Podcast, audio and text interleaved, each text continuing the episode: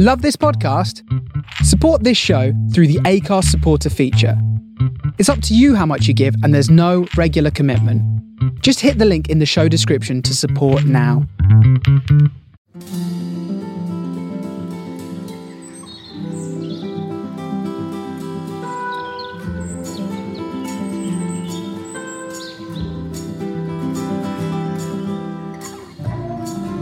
Hi, everyone. Welcome to another episode of Sean's Wildlife Podcast. It's a pleasure to have this guest on tonight, uh, night where I am, maybe not where you're listening, but it is Kate MacRae, who's otherwise known as Wildlife Kate. And Kate is most well known for her work filming and live streaming all kinds of wildlife into our homes via social media, and has also featured on the likes of BBC Springwatch and Countryfile I think it's safe to say, Kate, you are a fellow wildlife nut. would that be all, would that be all right to say? That would be absolutely spot on. Yes. yeah. Well, welcome to the podcast. It's great to have you on. I've I think I've followed you on Twitter for years and years and years, and love your mm-hmm. stuff that you post on there. Great stuff. Yeah, Twitter is my main platform, and I well, it's become an integral part of my life. I sort of document just about everything wildlife that I do on that, and I've been amazed at the number of people who follow me and my inane wildlife related tweets, sometimes far too many, really. oh, I wouldn't say it's inane. It's really good stuff. You've got what is it, twenty seven thousand followers? Yeah, did I see earlier yeah, today? Yeah, something like that. It's it just blows my mind. yeah, it's mad. Well, people enjoy it, and I think mm. I, you probably had a lot more followers this year um, because I think we've seen the power of connecting to nature and and the, the joy that wildlife brings this year of all years, haven't we? Yeah, yeah. I think you know sometimes with you know with people like us who've always loved it and always been connected um, it's it's really nice to suddenly see a whole load of people who are like, oh, now I get where you're coming from. yeah, who yeah, benefited um, and and realised how much better they feel for it, and and also how wonderful it is just to watch what's sort of right on your doorstep. That's it, and I think even with like the little normal things that we're quite used to, seeing people discovering those things for the first time mm. is really really lovely, isn't it?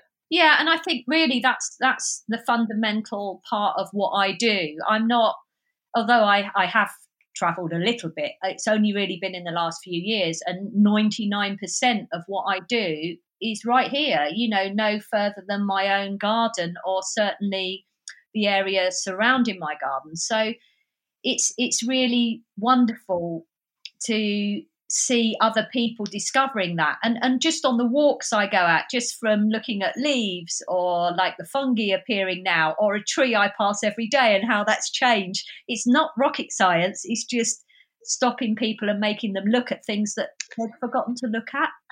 Yeah and it's about observation really isn't it? When you when you do take time to stop to look and i guess people have always been time poor and like and at the start of lockdown when you know we just had our one hour of permitted exercise per day yeah. it kind of made people like just stop and take notice more of nature didn't it? Yeah and it made people value that hour in a way that they'd never valued before i think. Mm. so you you went out for that hour and you're like right i really make need to make this matter. This hour this this needs to basically do something for me as a person.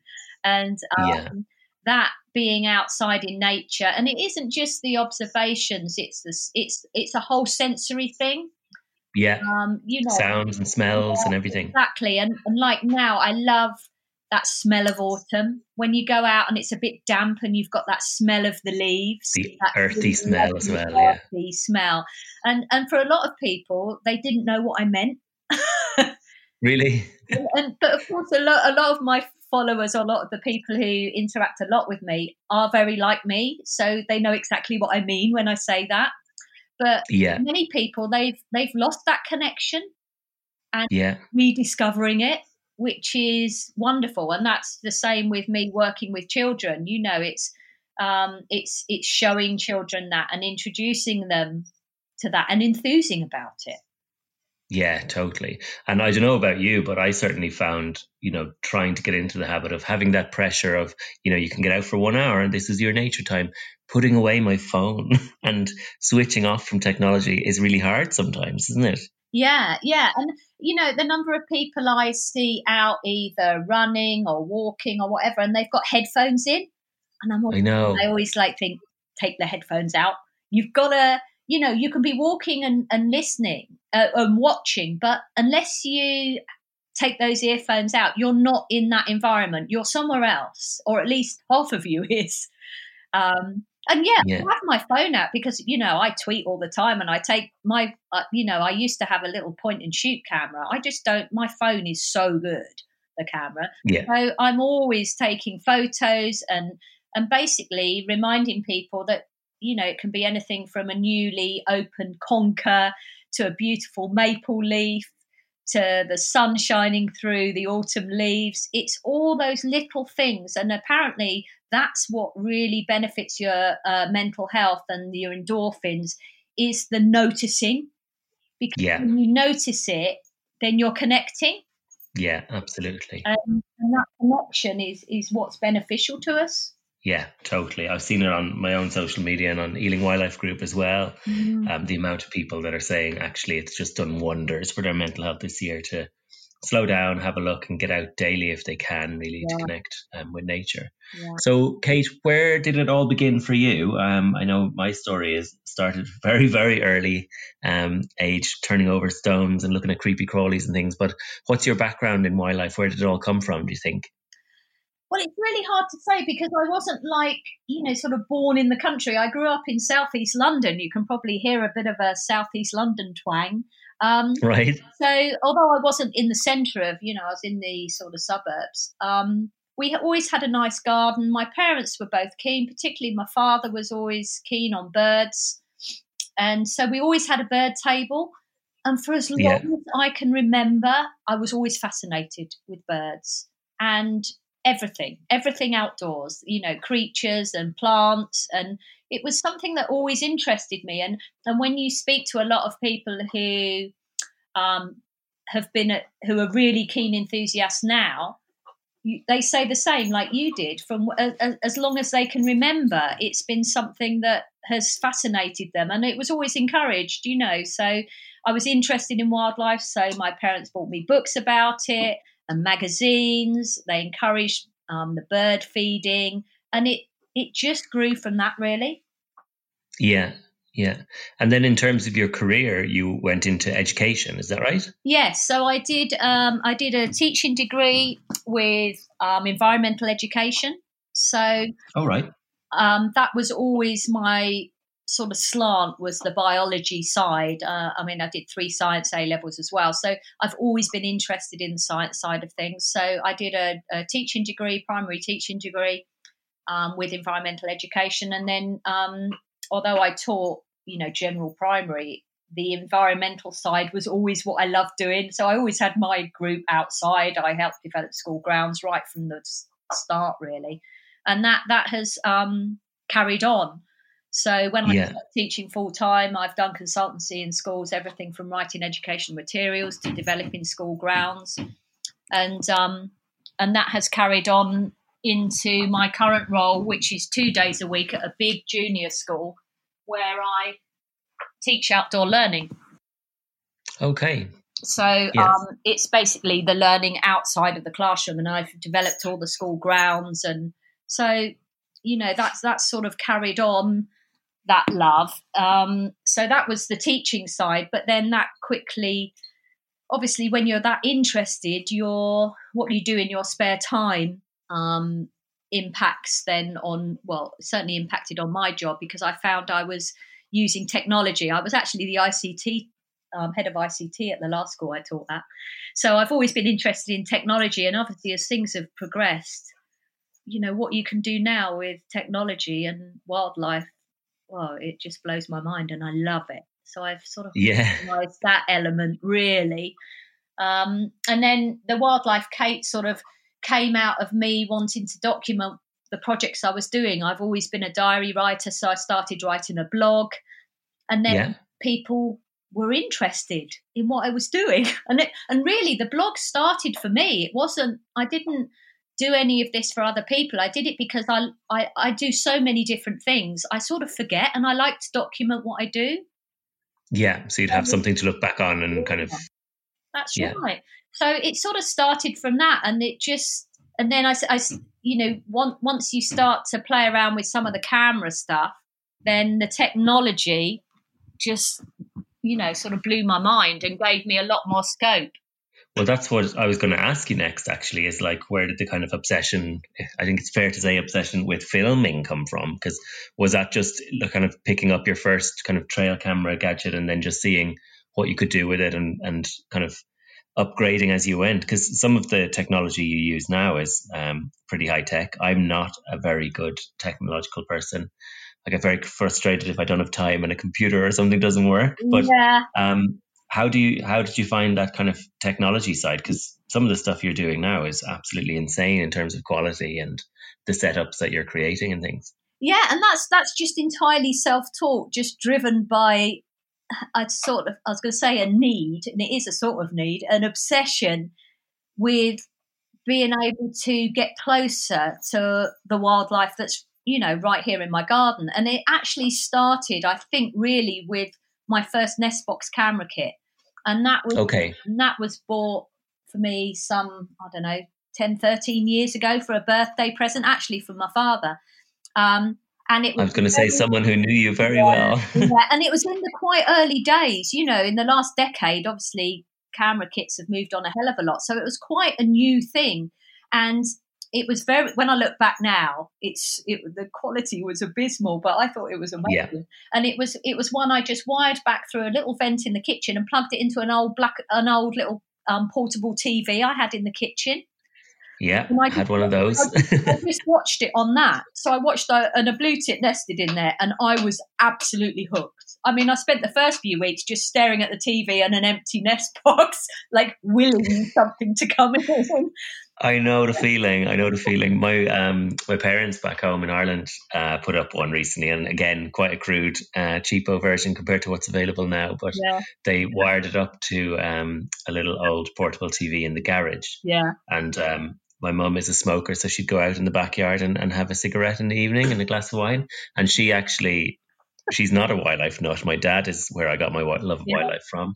Um, but my mum was so invested in these baby blue tits fledging the nest, you know, for for several weeks in the summer uh, two yeah. years ago. And I think that was she, it.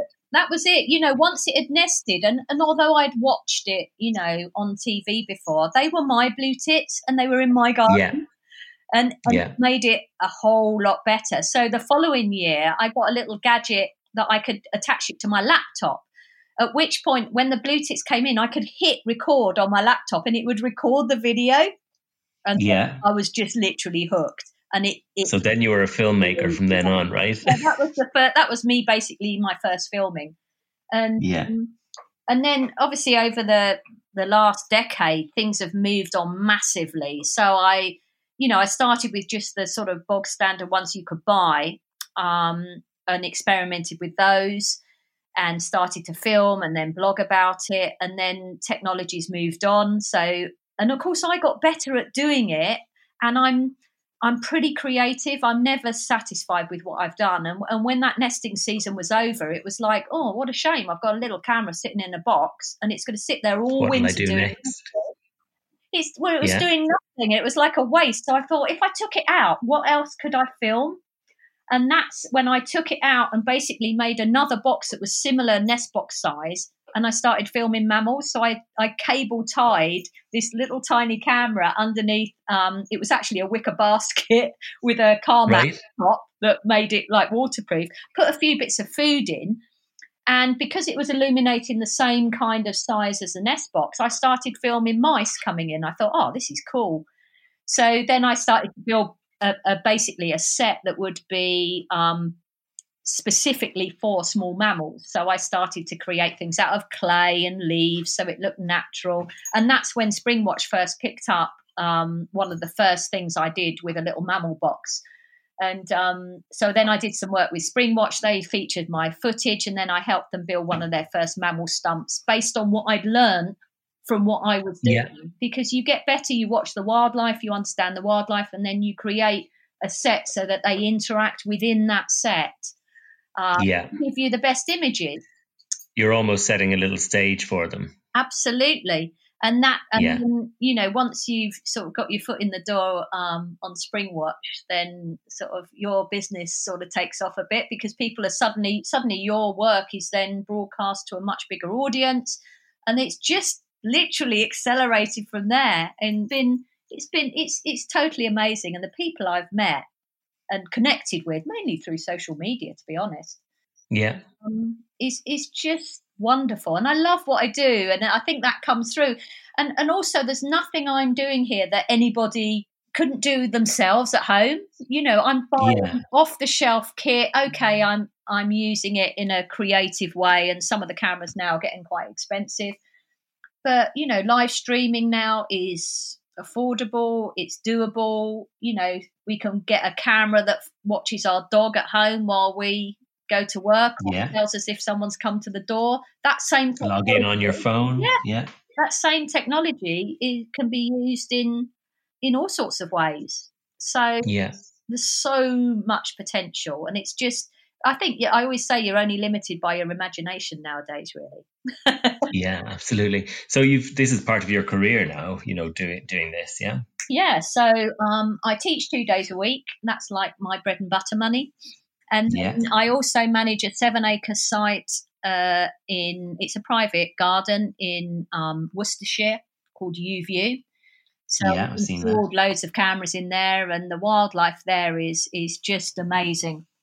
So And is that just private individuals who got in touch and said, "Could you come and do something for us?" yes, they actually saw me on Springwatch.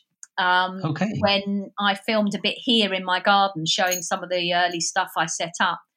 And they said, Yeah. We've got this beautiful site. We're absolutely crazy about wildlife. You know, Can you come and help? yeah, basically, would you come and help us and, and advise us? So um, I went out, you know, just as a one off to have a look. And I still remember walking out onto their decking. Um, they've got like a beautiful patio area at the top of the garden and looking over this seven acre site onto the River Severn and thinking, Right. oh my goodness. and Yeah. just all fell your in love. dreams are made, were they? Yeah, I know. And it's like, you mean you'd like me to do something here? And I thought, crikey, I'm going to get stuff here that I'd never be have the chance to film at home. Yeah. So what started was just uh, me advising them seven, probably seven years, is it now? So I basically go there every week. It just turned into it was, you know, this kit is great, but it's only as good as the person who will look through all the footage and lift stuff and create the scenarios. You know, it's a lot of work. It, you, you can't was- just set the camera and let it get on with it. You've got to look at the footage. You've got to, you know, go through it. And- You've got to create those sets. yeah, and I know from checking our trail cameras with Ealing Wildlife Group, you don't want to miss anything, so you really do have to troll through everything, don't you? Yeah, I mean, a lot of it now is it's wired cameras and it's set up on a um, on a um, system that lets me monitor it twenty four seven. But I've still got to look through and find it. You know, these are all wired cameras; they're not remote trail cameras. Although I do use those as well. You know, I've still got to look through all that footage and and basically find And edit it together.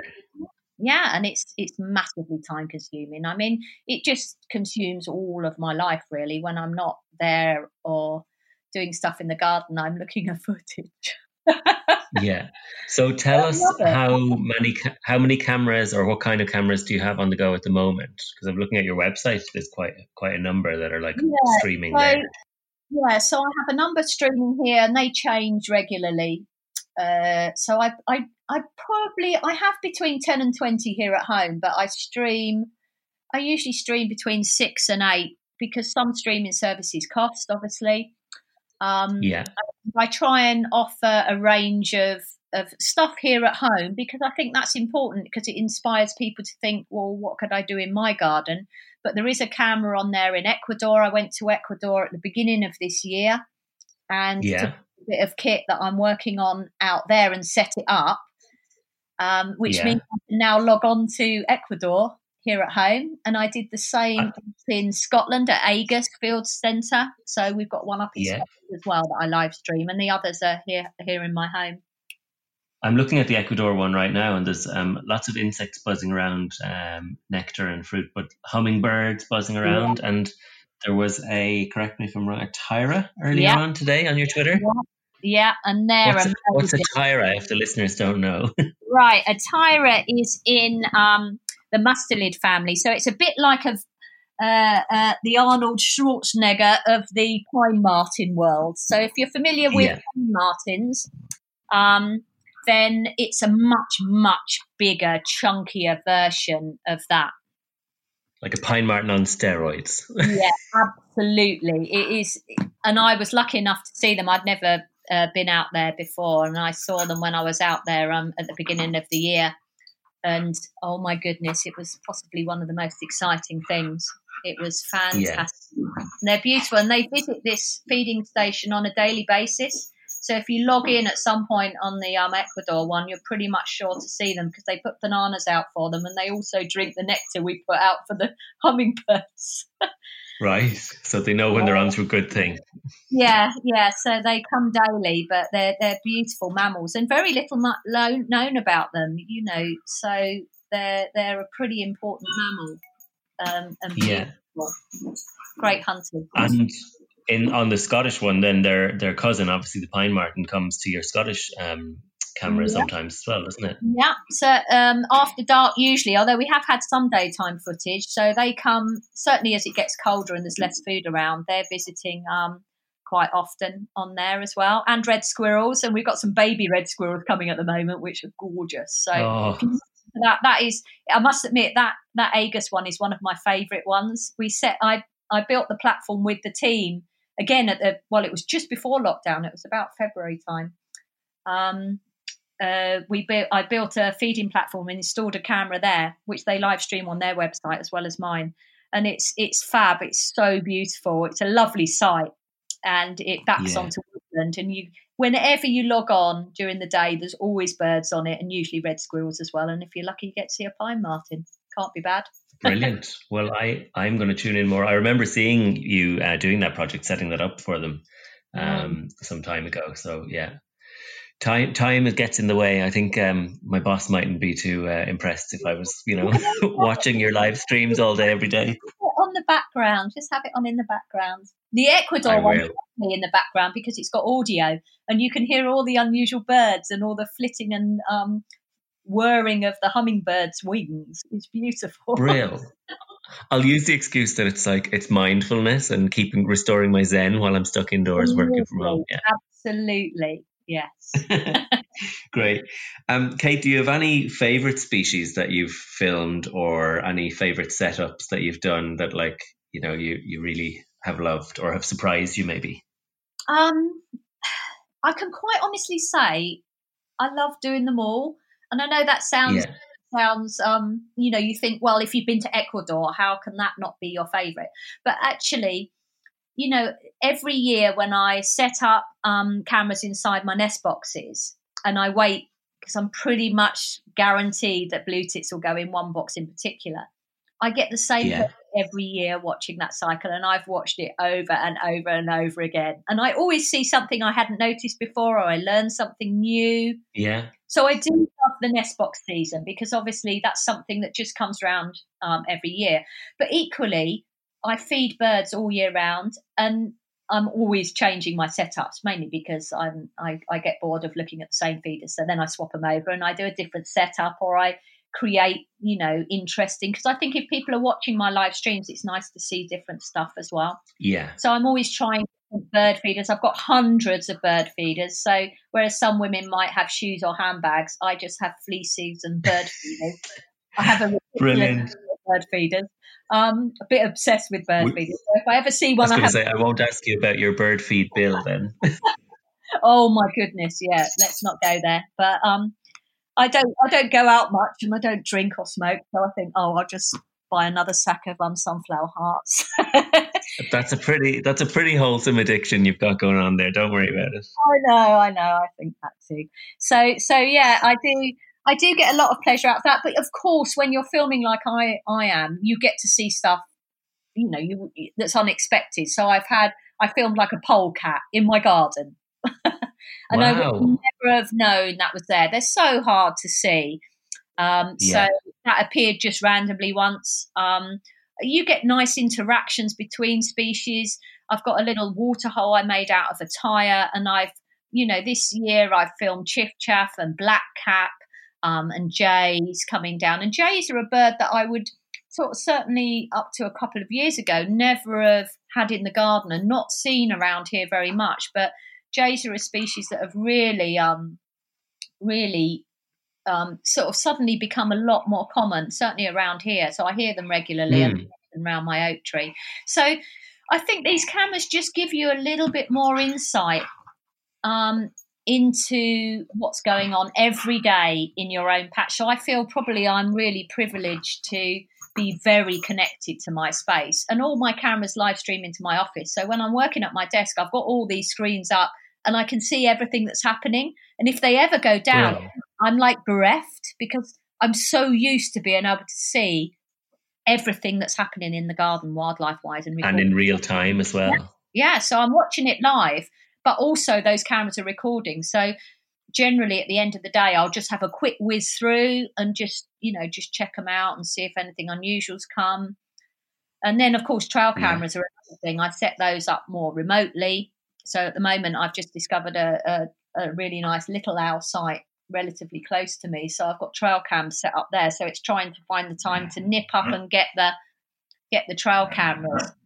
Um, yeah, we spoke about that little yeah. one when we when we talked about arranging this podcast, didn't we? And you just set it up that day. Yeah. Yes. Have you got some good stuff from it? Yeah, I've got some. I've got some cracking stuff. The trouble is, I'm so busy that my blog is suffering now because I just literally because you can well, as you probably imagine, to write a blog and collect all that footage and get stuff on is incredibly time consuming. And my whole evenings are filled with looking through all the footage. so I keep thinking, I oh, do a blog post because I've got some really nice stuff. So now I'm trying to work out how I could get a live camera up there.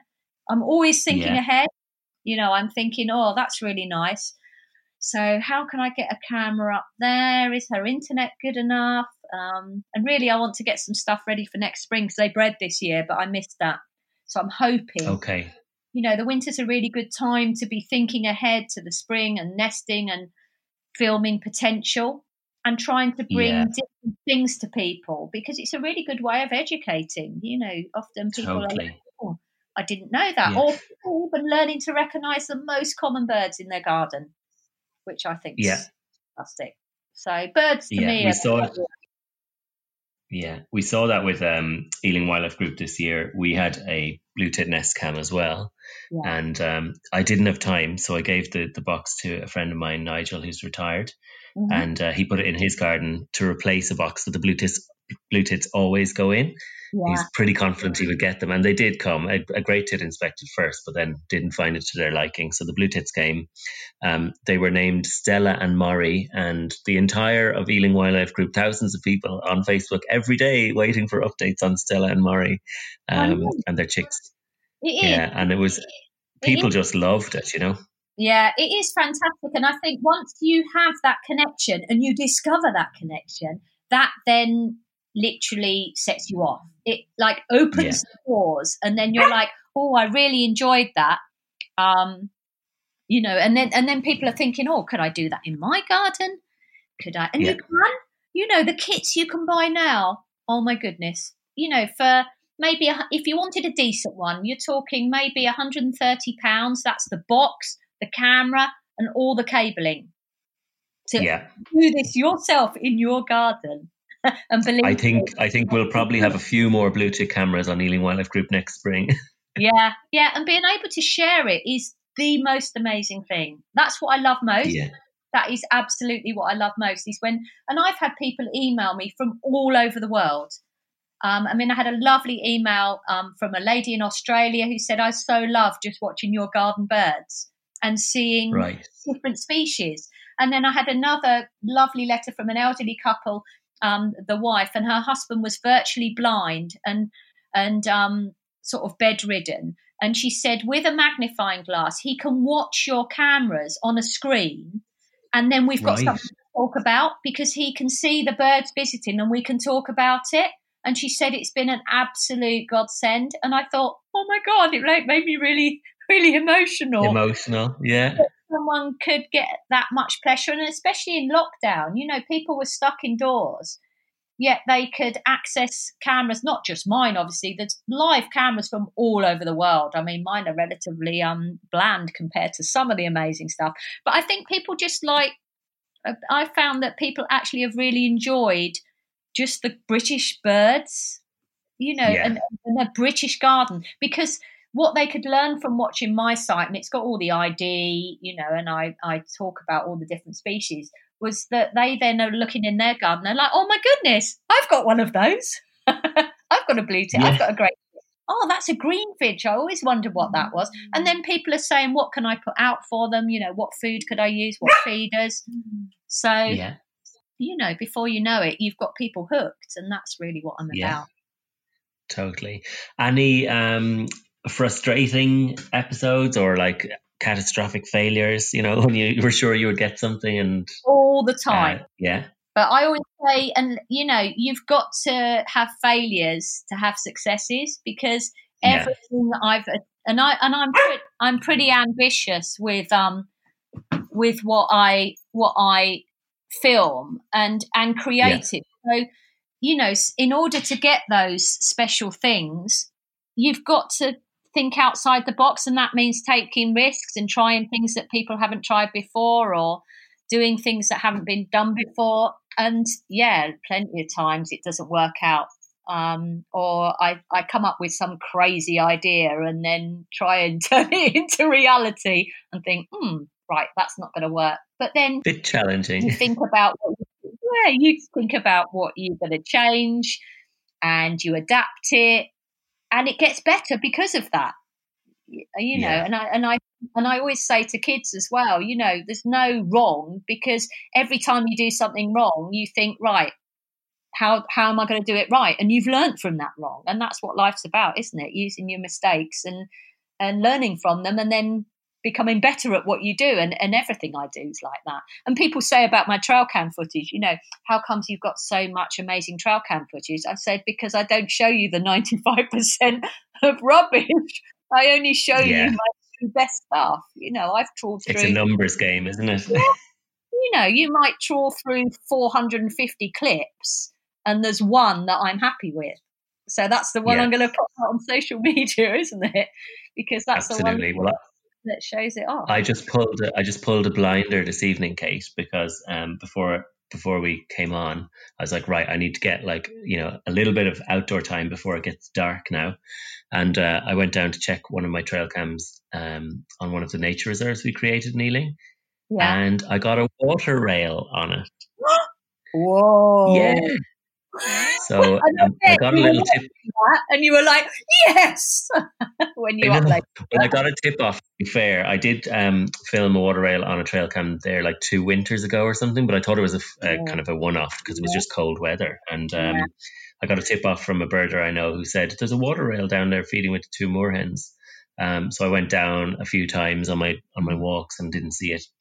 I said, you know what, I'm going to put a trail cam on a pole into the like edge or the margin of the, the vegetation, the waterside vegetation.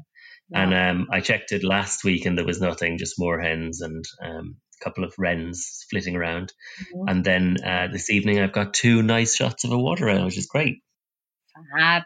Yeah. I, I mean, yeah. I've had the, the site um, at UView, it goes down to the River Severn and um, we've had right. otter down there. So when we first started, I'd, I had trail cams, and I honestly, I've never looked at so many clips of moorhen in my life. It was either moorhen or rat at night, and like oh, I'd have trail cam footage after trail, like hours and hours. But it would all be worth yeah. it because within that hidden, there would be one clip of an otter. At which point, and then the moment that comes up, you're like, yes. I know, and then paranoid that you're going to clear the card or something. Quick, quick, copy it across in case I lose it. I know I have done that once, not with an otter, but uh, with some footage I quite liked, and then it's like all gone. You're like, no, how did I do that? I know. Um, I was. yeah, I was looking at your website earlier, and um, what I didn't realize was on it was your alfresco wild challenges. That's that looks really great. Can you tell us a little bit about that? Yes, that that came out of lockdown um, because I was I, I, only teach two days a week, but before we took on um, when we were just on key workers, um, we were all down to shorter hours. So I was only going in once a fortnight, and we had all our children obviously at home, and we were all, and it's a big school, it's 600 pupils. So um, I was trying to think of ways that I could engage those pupils and keep them and use this time to get them out in their spaces, you know, the stuff that I'm trying to do at school all the time. Yeah. You know, as a teacher, it was it was pretty easy for me. So I decided to start putting online some really fun, simple activities that parents might think actually that looks like we'd all enjoy doing that, not the sitting at the desk working your way through the you know the stuff that had been sent from school, the academic more more academic stuff, yeah. but actually to incorporate that learning into an activity that the whole family would enjoy and it wouldn't be like a chore to have to do. So I came yes. up with a series of activities um, that all had an underlying thread of learning uh, um, about them, but they were really good fun, and the response was incredible. You know, so many children, and I, you know, people sent them on Facebook and would send me pictures of their kids having done them, and it was it was absolutely lovely. So really, really nice, and I, I plan on keeping, you know, keeping adding to those as well because yeah. we were very well received. And it's sometimes as a parent as well, if you're not um, knowledgeable or you've never done anything like that, and obviously loads of parents suddenly found they were teachers. Um, yeah, at home to to for someone to sort of hand it to you on a plate and say, well, look, how about having a go at this activity? You can share, and I, whenever anybody shared it, I always responded to it as well, which is really important for a child if they've taken the time to do your activity or draw it or film something, then to get a message back from me, you know, makes it all worthwhile. And I love that. I love sharing things. Yeah, brilliant. It's a great way to engage young people, isn't it? To get them doing something active and, and then fun that they can look at later and discover more about it. Yeah, absolutely. And they're so creative. I love working with kids because they often, you know, I come up with an idea, but then they go off on a tangent and often that tangent was better than my original idea. Show you up. yeah, well, I did one on um, building bird feeders out of Lego, and then um, oh really? And then filming your birds coming on it, and there was some absolutely brill, brill ones. Or using your toys. So I, I like went through the loft and found a load of old Duplo and and um, like wild animal um, toy animals, and I like set them up in bird feeding scenarios and Oh, yeah. so much fun. I'm just a big kid, really. Good. never lose it. Never lose it. Um, so, for listeners, then, not not to put you under pressure, but what are your kind of um, top five tips or activities to kind of, you know, get families doing something in their outdoor space, whether they've got you know a garden or a balcony or whatever what would be your kind of top five tips right well the first one is get to know your own space so whether that be a window box or a tiny little garden or a big garden or a park, if you haven't even got your own space, spend a little bit of time in your own space and throughout the year and, and start noticing noticing it. So look for things. Even if you just look for one thing that you liked when you went outside, that could just be the feeling of the sun on your face. It could be the sound of a bird singing. It could be running your fingers through the grass. It could be, you know, really simple things. It could be picking yeah. up something every day that you think that's beautiful, and it's it's surprisingly easy. And at this time of the year, spiders' webs. I absolutely. I'm an early riser. I'm not a night owl. I'm a lark. Um, right. And in these autumn mornings when it's dewy, just looking at spiders' webs, I could literally. They're incredible, aren't they? Amazing. So it's really noticing the simple things. Uh, that would be one thing. Um, birds. If if you can attract birds into your garden, it's such a good way into learning about wildlife. And if you yeah. even if you live in a flat or you haven't got a garden, there's some amazing window feeders. And in fact, there's one. I was going to say I always recommend streaming on my on my website at the mm-hmm. moment because I felt it was yeah. a really important thing to to bring out to people. So you can attract wildlife. So learning, attracting, and feeding the birds is to me is amazing. Yeah. If you're lucky enough to have a garden, then thinking about how you can make it work for wildlife. So whether it be making a little pond or planting, there's been so much about this on just about every TV program and everything over the last um, the last sort of eight months. So there's plenty online to help you. Um, and it doesn't have to be huge amounts. It doesn't, you know, my one of my most successful live streams this year has been what I call my water hole, which is a recycled tire um, with a bit of waterproof material. It cost me nothing to make. Yeah. Um, and all through the summer, I've had birds bathing in it and drinking from it. And even now, you know, this morning the blackbird was in there having a bath.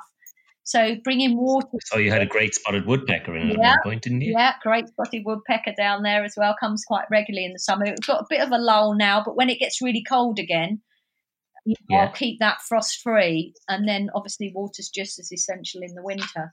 So stuff like yeah. that um, is is really good.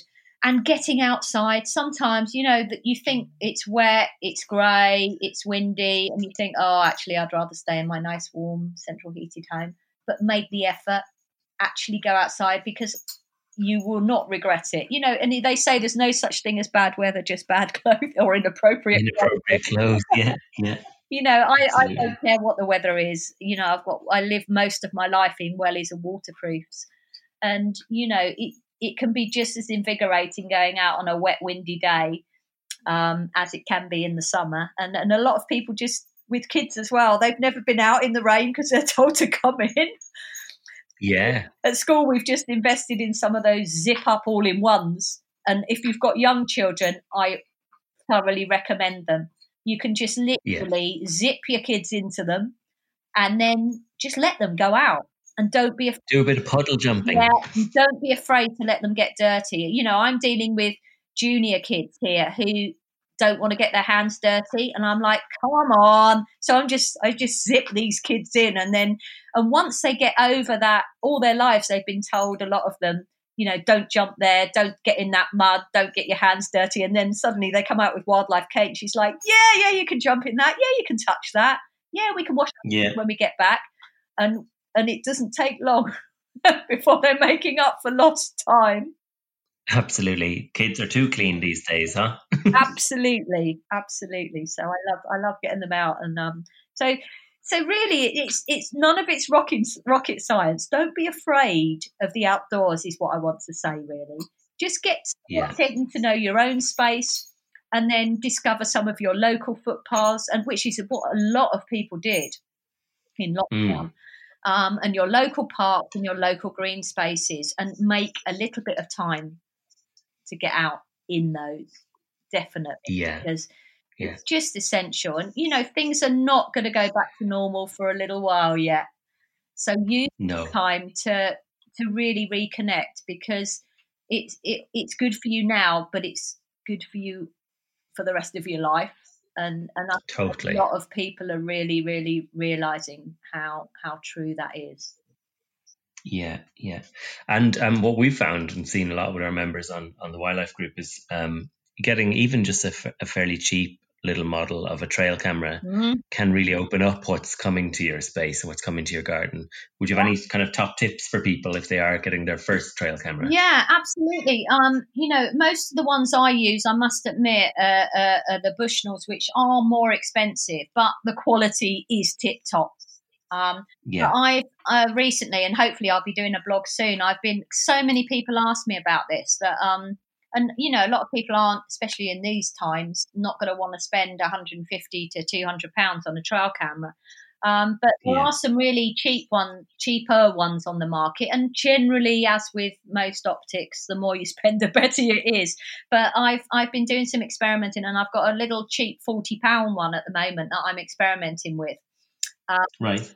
and I'm going to do some comparisons and the sort of pros and cons and uh, you know, if, if you just want to know if you've got hedgehogs coming or what visits your garden and you're not too fussed about broadcasting, you know, tip top 1080p HD footage, then yeah. a, a, way of engaging can be, you know, with some of these these little cheap cheap and cheerful ones. Um, there are a few yeah. things you need to look out for when you're buying them, but you know, the technology is moving on so quickly that the quality of, of what you can get for your money now obviously is improving. And um, so the one I've got at the moment, certainly nighttime footage, is is pretty good for a forty pound camera. the yeah. isn't good enough for me, I must admit, because you know it's it's not as crisp as I'm used to. And when you're yeah, but as you say, just showing that something is there, it's fine, absolutely. isn't it? Absolutely, and you can um you can adapt these as well because most of them are are designed to uh, monitor a, a, distance, and I like doing close up stuff. So I've experimented and bought, you know, you can buy really cheap reading glasses, uh, mm. taking the lenses off of those and taping them on the front of your trail cam. And then um, working out what the focal distance is by basically triggering the camera and moving an object down a ruler. So I set right. set an object, you know, maybe I don't know, fifty centimeters away, trigger yeah. so it's recording, and then call out 40 centimeters, 30 centimeters, 20 centimeters, play the video back and see at what point it's going to come into focus. And then you can then set it maybe on a bird feeder with effectively a close up lens on it and then do some new filming. So, okay, I'm I'm nicking that tip, Kate. so sometimes you can take your existing kit and then use it to film wildlife. Most people have got phones you can have an app on your laptop that actually triggers your um, recording on your mobile phone. So you go and set your mobile phone up on the um, bird feeder, and then you sit inside, and then when it comes, you trigger it on your app. You know, there's so much stuff that you can use now that you can adapt and and and think outside the box. I think that's what it is. I like being creative. Brilliant, and I I think with kids as well, they like that kind of marriage of technology and nature, don't they? We see that on our bat walks all the time, where you hand them a, an electronic bat detector and talk to them about like nature and bats and, and what the bats are doing, and they just absolutely love it because yeah. it's technology geek stuff and nature geek stuff. Yeah, and there was a you know there's been a lot of talk about oh well technology is totally destroyed. You know, kids all they do is sit on their laptop, and and I'm like show these children how they can use their technology to engage. Mm. Because I think, oh my goodness, if I had had access to this kind of kit when I was a kid, goodness knows where I where I'd have gone. You'd never have seen me, and I was a pretty geeky kid at the best of times. Yeah, so, um, yeah. You know, they've got they've got amazing cameras, video technology at their fingertips.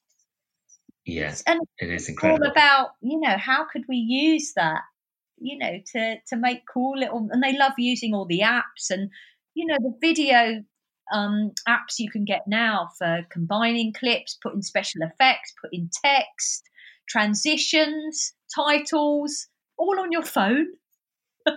I know. So I get really enthusiastic about it with kids, and of course they love that. They and they're so good. They invariably they're way better than me, and they usually teach me a load of stuff. Or they're like, uh, oh, I, I look at what they've done. I'm like, how have you done that? I know they're definitely better than me. That's for sure. Um, so before we wrap up, there was a couple of things I wanted to ask you. Actually, just kind of came to mind earlier. Um, your artificial badger sett you made. Mm. Where did that idea come from?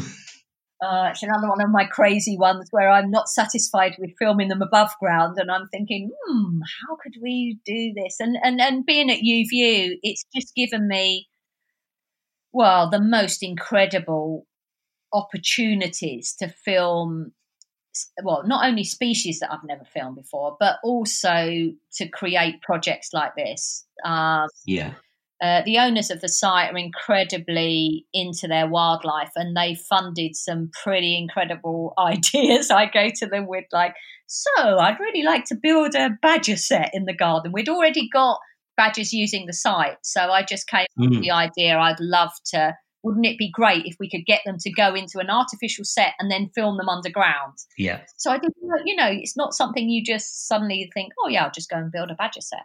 You know, it. We we are actually thinking of it, which is why I'm asking you in Ealing because we've had uh, we've discovered some badger setts um, in Ealing, and we think they're fairly recent arrivals because they've been absent for some time. So definitely would love to hear your uh, your top yeah, tips. So, on. so I did loads of research. You know, I'm not the first yeah. person to build an artificial badger sett by any means, but I did a lot of research um, about you know what I'd need to do, what they'd want, and and also a lot of this this work I do is it's knowing your species. So Yeah. you know, I've watched the badgers at UView. I've I've watched badgers well for a long time. Um, so it, and, and done a lot of research about them as a species and what how they use their setts and so you've got to look at the whole picture you've got to put your i always try and put myself as the animal so if i was a badger what would i want if i'm a bird Yeah. and i want to come and feed in your garden what things are going to stop me coming to your bird feeder simple as that um, Yeah. and so I did a lot of research, and then in, in fact, um, worked alongside another company who helped me build the the actual sett, and then I basically designed a, a system that I could lower a camera down to and plug the camera into our existing quite high tech system at, at UView, so that I Right. um, basically monitor. So these cameras film 24 7 inside the sett. And each week when I go, I have a week's worth of, um, like, sometimes up to 30 cameras uh, to, to look through. Uh, wow. um, yeah, we've had some cracking footage. In fact, we've had a long period with nothing in the sett. And then the last few weeks, um, we've had a female back in uh, using it. But but you know you learn so much these these setts there's a big sett about a mile away and badgers often have what what we call satellite setts so they have like Yeah. setts around and they can be used nobody really knows because it's very hard to understand what's going on in them and why but i believe that from what i've seen that um, they use these satellite setts uh, either because they're ill so they're old and they're basically been ousted from the main sett. You know, they're part Yeah. their productive time, so they might go and use another area, um, or they're ill. So I've actually had a badger die in in the in the artificial sett. Right. Yeah. Really old, obviously old, very frail looking, and she actually died in the chamber. Yeah. But um, or they're young ones that are like the teenagers. You know, they're they're sort of finding their feet Striking out on their own. of- out on their own or passing through. So you get quite a mixture of, of usage of these. So so yeah, we built this. oh, I don't know how long ago, maybe five years ago now, and um, we're going strong. And sometimes we get like they stay in it every day. And then we have long periods where nothing, and then we have a couple more, and then nothing. We had a fox in for a bit. We've had um, stoat in there, just passing through. Wow. So, you know, it's it's it's fantastic. And I've actually built an otter hole as well. Last summer, I built an otter hole with two chambers, and then the water. The obviously we had a lot of flooding last year, and the whole Yeah. went underwater for so long, and then we had lockdown. Um, so I've just ordered, and that's another thing with technology moving on, some underwater cameras. So ah. I can wire this otter hole up and not have to worry about putting a 350 pound camera down and then the River Severn rising six foot overnight. Yeah. you basically film the River Severn coming up and destroying your camera. Yeah. That would not be good. so I'm hoping um, we've we've ordered one to give it a trial, and if it works, then I'm going to put those in in both. I've bought, I built a double chambered otter hole, and Wow. um, hopefully my aim is to be able to film film otter. Yeah, that would be great. Um, one other question I had for you, which I'm often surprised by because I get a lot of nighttime footage on my trail cams. Have you ever managed to capture a bat on any of your cameras? I have in the background. So Yeah. I've had like other species and then uh, a bat fly past. Okay. And That's what I've been hoping for, but it hasn't happened yet. Yeah, and tra- yeah, I have had them on trail cameras as well in the background, but they're so quick. They often don't Yeah. the camera themselves. It's when something else has triggered the camera and a bat happens to fly past in the background. Yeah. So it's even more chance uh, chance occurrence. yeah, and though I did have um a sparrowhawk one, I've got an amazing clip at UView of a sparrowhawk landing on a um post that we actually filmed kingfishers on a wildlife pond there, and um Okay. sparrowhawk landed and it had a Daubenton's bat in its talons, and it proceeded Really? it proceeded to eat the whole bat in front of the camera, and I had the most. Oh, I need to I need to see that. Is Yeah. that online somewhere? Yeah, that's on my YouTube channel somewhere. I will. I will definitely go and look at that afterwards and totally geek out. Bird, birds of prey and bats are two of my favorite Ah, things. well, there we are. That's a perfect one. It depends what, how you feel about your bird of prey eating the bat, but um, It's all nature. It's all Yeah, nature. They find a balance. unique footage. I couldn't find anyone else who'd actually. There's often the, the, apparently there've been you know reports of sparrowhawks being able to catch them because it was that crossover period between the sparrowhawk going back to roost and the bats coming out. So the the light Yeah, was going and the camera's about to go into IR, and um, yeah, and so yeah, fantastic brilliant. hunters, and it had obviously managed to get this bat. And there I had about a, a eight minute clip or something of it because it was still alive when it landed. It still had it Oh. like, struggling in its talons. I think I Yeah. showed it a few years ago actually. Yeah.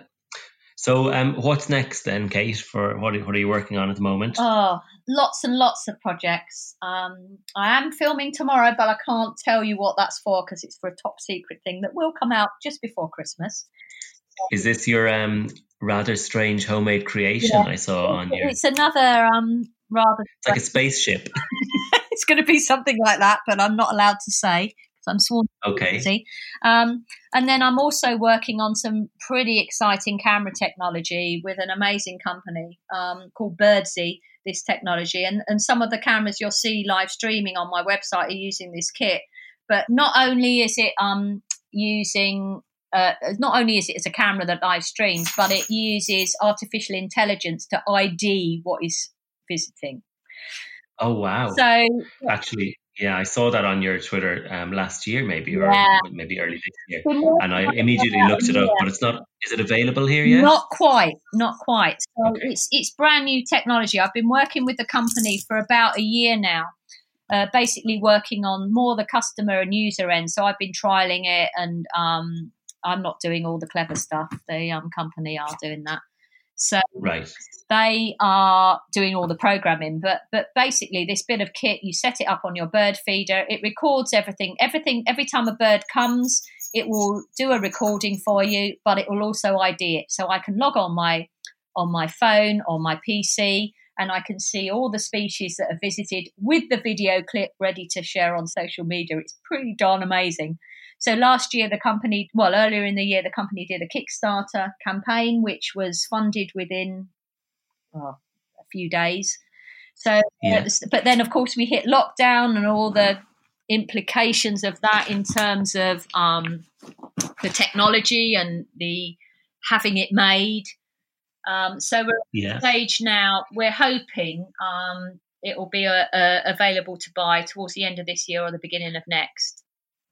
Right. I'm gonna put it on my Christmas list. Hopefully. It, it, it, and again, that's that's taking the technology to a whole new level, using artificial Yeah. intelligence to actually ID. And so it's almost like a trail camera that looks through everything and then just gives you all the clips with the interesting stuff already named, ready to go. Love it. Love it.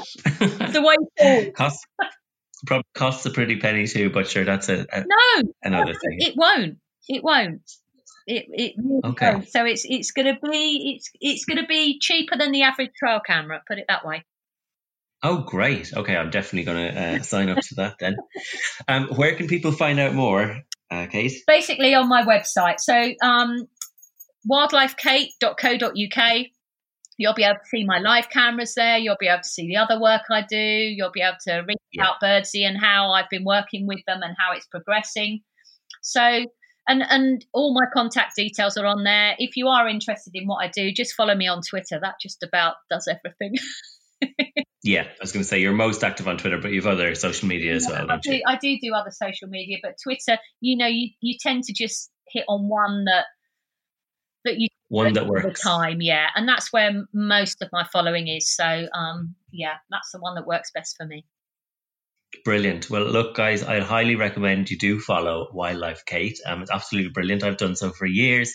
Um, I missed the sparrowhawk and bat footage, so I'm definitely off to uh, have a look at that um, on your YouTube channel as well. But Kate, look, thanks so much for coming on. It's been fascinating um, talking to you. I might keep you on a little bit after for a couple of minutes just to uh, pick your brains on some camera projects we're doing. Yeah. Um, but it's been brilliant having you on. Thanks so much. No, thank you for inviting me. I've enjoyed the chat, and hopefully we can work together on some projects in the future.